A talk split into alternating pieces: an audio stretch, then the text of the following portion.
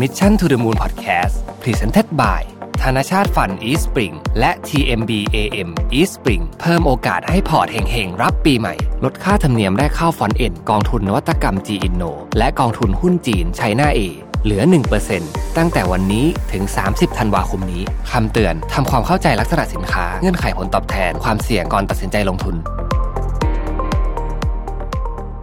สวัสดีครับยินดีต้อนรับเข้าสู่ Mission to the Moon Podcast นะครับคุณอยู่กับรวิทย์หานุสาหะครับ วันนี้ผมเอาบทความจาก Financial Times Big Read นะครับซึ่งเพิ่งลงเมื่อสุดสัปดาห์ที่ผ่านมาเนี่ยมาเล่าให้ฟังนะครับ หัวข้อมันคือ Cyberspace Silent Cold War นะฮะสงครามเย็นบนโลกไซเบอร์นะครับอันนี้ไม่ใช่การแข่งขันกันด้านเทคโนโลยีว่าใครจะพัฒนาอะไรได้เร็วกว่านะครับ แต่เรากำลังพูดถึงการ แฮ็กข้อมูล การล้วงข้อมูลในล้วงความลับล้วงข้อมูลนะครับ ทั้งในเชิงของภูมิรัฐศาสตร์นะฮะในเชิงของ espionage corporate espionage นะครับก็คือการล้วงข้อมูลของบริษัทองค์กรต่างๆนะครับ ซึ่งในกรณีที่เขากังวลกันมากเนี่ยส่วนใหญ่ก็คือข้อมูลขององค์กรเอกชนที่เป็นคู่สัญญากับภาครัฐนะยกตัวอย่างง่ายๆเช่น บริษัทผลิตอาวุธอย่างนี้เป็นต้นนะครับ หรือเอาตรงๆเลยก็คือล้วงข้อมูลเข้าไปใน ฐานข้อมูลที่มีความเกี่ยวข้องกับความมั่นคงของชาตินะฮะ SolarWinds เนี่ยเป็นบริษัทซอฟต์แวร์ที่ก่อนหน้านี้ก็ไม่ค่อยมีใครพูดถึงเท่าไหร่นะครับ จริงๆจะว่าไปเนี่ยผมไม่เคยได้ยินชื่อมาก่อนเลยด้วยซ้ำนะครับ ก่อนที่จะมีข่าวเรื่องนี้นะฮะเออจริงๆ บริษัทเขาก็เคยได้รับรางวัลนะฮะ Best Small Companies นะครับแต่ก็ไม่ได้มีใครพูดถึงอะไรสักเท่าไหร่นักนะครับ แต่ล่าสุดเนี่ย SolarWinds กลายเป็นบริษัทที่ถูกพาดหัวข่าวไปทั่วโลกเลยนะครับ และใครที่ติดตามข่าวคราวในแวดวงของโลกเทคโนโลยีเนี่ยจะต้องได้ยินชื่อบริษัทนี้อย่างแน่นอน นั่นก็เพราะว่ามันเกิดการแฮกนะฮะต้องใช้คำว่าเป็นในใน Financial Times เนี่ยใช้คำว่า the biggest and most startling cyber hacks in recent history ก็คือการล้วงข้อมูลทางไซเบอร์เนี่ยที่ยิ่งใหญ่และ และแบบโอ้โหแบบโหดร้ายอลังการที่สุดจะว่างันก็ได้นะครับ ในประวัติศาสตร์ยุคใหม่ ซึ่งจุดเริ่มต้นมันอยู่ที่บริษัท SolarWinds นี่แหละฮะบริษัท SolarWinds เนี่ยก็เป็นบริษัทที่ขายซอฟต์แวร์นะครับแล้วก็ขายซอฟต์แวร์กับลูกค้าเยอะแยะเลยนะครับ รัฐบาลก็เป็นซอฟต์แวร์เออเป็นลูกค้าของ SolarWinds ด้วยนะฮะแล้ว SolarWinds มีลูกค้าทั้งเอกชนและรัฐบาล แต่ว่าเป็นรัฐบาลเนี่ยก็รัฐบาลสหรัฐก็มีนะครับรัฐบาลอังกฤษก็มีอิสราเอลก็มีแคนาดาก็มี นะครับเออมันมีลูกค้าของ SolarWinds ประมาณ 18,000 คนนะครับ ที่ได้รับการเหมือนกับแจ้งเตือนให้อัปเดตโปรแกรม แล้วนั่นแหละฮะก็คือช่องทางการเจาะเข้าไปสู่ระบบของลูกค้าที่ใช้โซลาวินนะฮะพออัปเดตปุ๊บก็เรียบร้อยเลยนะครับเขาบอกว่าการเจาะเข้าไปครั้งนี้เนี่ย เข้าไปถึงข้อมูลของรัฐบาลสหรัฐ ข้อมูลที่เขาใช้คำว่า most sensitive data ข้อมูลที่มีความอ่อนไหวมากที่สุดนะครับ ข้อมูลเรื่องการค้าเรื่องพลังงานนะฮะข่าวที่ออกมาใน Financial Times เนี่ยบอกว่ายังข้อมูลที่ถูกเจาะเข้าไปเนี่ยยังไม่ถึงเรื่องของอาวุธนิวเคลียร์แต่เขาใช้คำว่าโซฟาคือตอนนี้เท่าที่ทราบ ยังไม่ถูกเจาะเข้าไปถึงอาวุธนิวเคลียร์นะครับแต่ข้อมูลประเภทที่เป็นข้อมูลที่เกี่ยวข้องกับ ความมั่นคงของรัฐนะฮะอันนี้ถูกเจาะเข้าไปนะคำถามใครทำนะครับ คนเกือบทั้งหมด โดยเฉพาะเอ่อต้องบอกว่ามีคนในรัฐบาลของสหรัฐเองหรือว่าสสของเดโมแครตเนี่ยนะครับ ก็ชี้นิ้วไปที่รัสเซียเลยนะครับชี้นิ้วไปที่รัสเซียเลยจริงๆเขาระบุด้วยซ้ำว่ากลุ่มคนที่เขาคิดว่าเป็นคนทำเนี่ยชื่อว่า APT 29นะครับ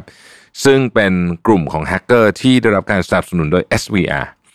SVR ก็คือหน่วยเหมือนกับหน่วยสืบราชการลับของรัสเซียนะครับ Russian Foreign Intelligence Service คล้ายๆกับ CIA นะฮะทีนี้เนี่ยการถูกแฮกครั้งนี้เนี่ยมันเริ่มต้นมาตั้งแต่ประมาณนะฮะเดือนมีนาคมนะครับแล้วก็ทำต่อเนื่องกันมายาวนานเพิ่งจะมารู้กันตอนนี้ ซึ่งผลของมันเนี่ยมันไปไกลมากนะมันไปไกลมาก ยังไม่รู้ด้วยซ้ำว่า จะไปไกลขนาดไหนนะครับ ผู้เชี่ยวชาญบอกว่าจะต้องใช้เวลาอีกถึงประมาณสักหนึ่งถึงสองเดือนเนี่ยเพื่อที่จะรู้ถึงผลหรือว่าความเสียหายครั้งนี้นะครับ แม้แต่บริษัทที่เป็นบริษัท Cyber Security เองก็ยังโดนเลยนะฮะคือครั้งนี้โหดจริง ๆ นะครับ Microsoft เองก็เป็นหนึ่งในบริษัทที่โดนนะครับ และลูกค้าของ Microsoft ประมาณ 40 รายเนี่ยนะครับ ก็ถูกเจาะเข้าไปในฐานข้อมูลเช่นกันนะครับ อดีตรัฐมนตรีกระทรวงมาตาภูมิ นะฮะมิเชลชานอฟนะครับซึ่งเป็นปัจจุบันนี้เขาเป็นแชร์แมนของ c h e r n o f Group นะฮะเขาทำพวกที่ปรึกษาเรื่อง Cyber Security เนี่ยนะครับเขาบอกว่าตอนนี้เนี่ยฝีมือของศัตรูที่เข้ามาแฮกข้อมูลเนี่ยเก่งขึ้นกว่าสมัยก่อนเยอะ นอกจากเก่งขึ้นแล้วเนี่ยยัง aggressive มากก็คือพยายามที่จะเข้าถึงข้อมูลที่มันเป็นข้อมูลที่ อันตรายแล้วก็ข้อมูลที่ความลับมากมากขึ้นกว่าเดิมนะฮะเพราะฉะนั้นเนี่ยเขาจึงบอกว่าระบบของรัฐบาลโดยเฉพาะรัฐบาลสหรัฐเองเนี่ยก็ค่อนข้างจะรับการพิสูจน์แล้วว่ามันยังไม่เพียงพอต่อการรับมือเรื่องนี้นะครับเทเรซาแพตตันนะครับอดีต Chief Information Officer นะ CIO ของทำเนียบข่าวเนี่ยนะครับ ก็มาบอกว่าการแฮกครั้งนี้เนี่ยมีลักษณะของการ สร้างตัวตนขึ้นมาใหม่แฮกเกอร์สร้างตัวตนขึ้นมา เป็นเหมือนกับสมาชิกคนหนึ่งที่อยู่ในระบบ อาจจะเป็นสมาชิกระดับสูงด้วยนะครับ คือมีมีความสามารถในการเข้าไปแก้ไขข้อมูลในระดับสูงได้เนี่ย เสร็จแล้วหลังจากนั้นเนี่ยก็ใช้ credential อันใหม่เนี่ยนะครับ เข้าไปเจาะข้อมูล ซึ่งเขาบอกว่าซึ่งซึ่งซึ่งเขาบอกว่าโอ้โหอันนี้มันมันถ้าถึงขั้นนี้แล้วเนี่ยหลังจากนั้นมันป้องกันยากแล้วนะครับ หน่วยงานที่ทำเรื่องนี้นะครับ ก็บอกว่าการแฮกครั้งนี้เนี่ยเป็นเรื่องที่ซับซ้อนและท้าทายเป็นอย่างยิ่งนะครับ อย่างไรก็ดีนะนอกจาก Richard Blumenthal Richard Blumenthal นี่เป็นวุฒิสมาชิกนะครับจากพรรคเดโมแครตเนี่ยนอกจาก Richard Blumenthal เนี่ยคนอื่นก็แค่คิดว่าเป็นรัสเซีย ซึ่งรัสเซียมันปฏิเสธเรียบร้อยนะครับว่าไม่ได้เกี่ยวข้องอะไรด้วยแต่ Richard Blumenthal เนี่ยเขามั่นใจมากเลยว่าเป็น รัฐบาลรัสเซียเนี่ยอยู่เบื้องหลังเรื่องนี้แน่นอนนะครับเหตุการณ์แฮกครั้งนี้ไม่ใช่ครั้งแรกนะฮะถ้าเราย้อนหลังกลับไปปี 2015 เนี่ยนะครับ ก็มีการกล่าวหารัฐบาลจีนนะฮะโดยเพนทากอนเนี่ยกล่าวหาว่าทีมแฮกเกอร์จากรัฐบาลจีนเนี่ยแฮกเข้ามาในฐานข้อมูลของเพนทากอนนะครับแล้วก็พยายามจะขโมยข้อมูลที่ sensitive ไปนะฮะเออแต่ครั้งนั้นก็แน่นอนก็ออกมาปฏิเสธเหมือนกันเนี่ยนะครับ ประเด็นที่น่าสนใจเกี่ยวกับเรื่องนี้ก็คือว่า ตอนนี้เนี่ยเอ่อ supply chain ของ cyber security คำว่า supply chain ของ cyber security เปราะบางมาก ๆ เพราะว่าอย่างบริษัทบริษัทหนึ่งเนี่ยมีซอฟต์แวร์เต็มไปหมดเลยใช่ไหมครับซื้อนู่นซื้อนี่มาเต็มหมด ในในกรณีนี้เนี่ย SolarWinds ก็เป็นหนึ่งในซอฟต์แวร์ที่เขาเลือกซื้อมานะฮะเสร็จแล้วมันไม่มีการควบคุมจัดการที่ดีพอ แล้วก็เนี่ยแค่กดอัปเดตปุ๊บก็กลายเป็นประตูที่ทำให้ เรื่องราวทั้งหมดนี้เกิดขึ้นแล้วก็วุ่นวายมากนะครับผู้เชี่ยวชาญอีกฝากฝั่งหนึ่งก็บอกว่าเอ้ยจริงๆเนี่ยเรื่องการแฮกข้อมูลของรัฐบาลต่างๆเนี่ยมันก็ไม่ใช่เรื่องอะไรที่แปลกประหลาดหรอกนะนะฮะก็มีข้อมูลว่าหน่วยงานสืบราชการลับของทุกประเทศอะเขาพยายามจะแฮกข้อมูลของคนที่เป็นประเทศคู่แข่งกันอยู่เสมอๆนั่นแหละนะครับ เพียงแต่ว่าครั้งนี้เนี่ยขอบเขตของมันค่อนข้างกว้าง จึงเป็นความท้าทายอย่างมากเลยสำหรับโจไบเดนที่จะเข้ามาเพื่อจะ แก้ปัญหาเรื่องนี้นะครับ เรื่องของ Cyber Security ตอนนี้เนี่ยเลยกลายเป็นอีกหนึ่งธุรกิจที่มีคนมองว่าจะใหญ่โตและเร็วมากๆนะครับ ผู้เชี่ยวชาญด้าน Cyber Security จริง ๆ ยังมีจำนวนค่อนข้างน้อยนะครับ มีการคาดการณ์ว่ามูลค่าของธุรกิจ Cyber Security เนี่ยอาจจะพุ่งแตะ 1 ล้านล้านเหรียญสหรัฐภายใน 5 ปีต่อจากนี้นะครับ เรื่องของ Cyber Security เนี่ยผมคิดว่า หลายท่านอาจจะยังไม่ค่อยคุ้นมาก ผมเองก็ไม่มีความรู้เรื่องนี้เลยนะฮะผมก็มีความจำเป็นจะต้องให้ CTO ของผมเนี่ยเขาเป็นคนดูแลเรื่องเหล่านี้ให้ แต่อะไรก็ดีเนี่ย จริง ๆ แล้วเนี่ยเรื่อง cyber security เนี่ยบางทีเนี่ยนะครับ การ educate คนของเราสำคัญมากเขาไม่ educate คนไม่ใช่ว่าเราจะต้องไปให้คนนั้นเขาเขียน firewall ขึ้นมาหรืออะไรแบบนี้นะฮะแต่ว่า educate คนต่างๆ เช่น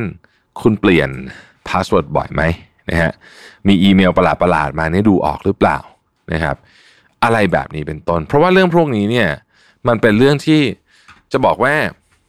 ถ้าคือคือผมไม่ได้บอกป้องกันได้หมดนะฮะการเจาะฐานข้อมูลที่เราทำอะไรไม่ได้เลยมันก็มีเหมือนกันแต่ว่าเยอะมากเลยเนี่ยมันมากับกับพวก phishing อะที่เราเคยเห็นกันอยู่บ่อยๆส่งมาอะก็เอาไปแก้ password ในอีเมลลิงก์นี้หน่อยเนี่ยพวกนั้นเนี่ยทำได้นะครับด้วยการที่จะต้องบอกว่าระมัดระวังตัวมากขึ้นนะฮะเปลี่ยน password ให้บ่อยขึ้น หลีกเลี่ยงการใช้ Wi-Fi สาธารณะหากไม่จำเป็นอะไรอย่างนี้เป็นต้นนะครับ โดยเฉพาะการทำธุรกรรมที่ซับซ้อน หรือธุรกรรมที่มีความเสี่ยงสูง เช่นธุรกรรมทางการเงินเนี่ยนะฮะอะไรอย่างนี้ ก็เราก็สามารถที่จะพอจะระวังได้ในระดับหนึ่งนะครับ เหตุการณ์นี้เดี๋ยวมีเรื่องต่อแน่นอน เชื่อว่าเป็นมหากาพย์ที่เป็นแค่จุดเริ่มต้นเพราะเขาเพิ่งเจอนิดเดียวนะฮะเขากำลังค้นต่อว่าความเสียหายเนี่ยของไอ้กรณีเคส SolarWinds เนี่ยมันไปถึงขนาดไหนนะครับ ขอบคุณที่ติดตาม Mission to the Moon Podcast นะครับ สวัสดีครับ Mission to the Moon Podcast Presented by ธนชาต Fund Eastspring และ TMB AM Eastspring เพิ่มโอกาสให้พอร์ตเฮงๆ รับปีใหม่ ลดค่าธรรมเนียมแรกเข้า front-end กองทุนนวัตกรรม G Inno และกองทุนหุ้นจีน China A เหลือ 1%ตั้งแต่วันนี้ถึง 30ธันวาคมนี้คำเตือนทำความเข้าใจลักษณะสินค้าเงื่อนไขผลตอบแทนความเสี่ยงก่อนตัดสินใจลงทุน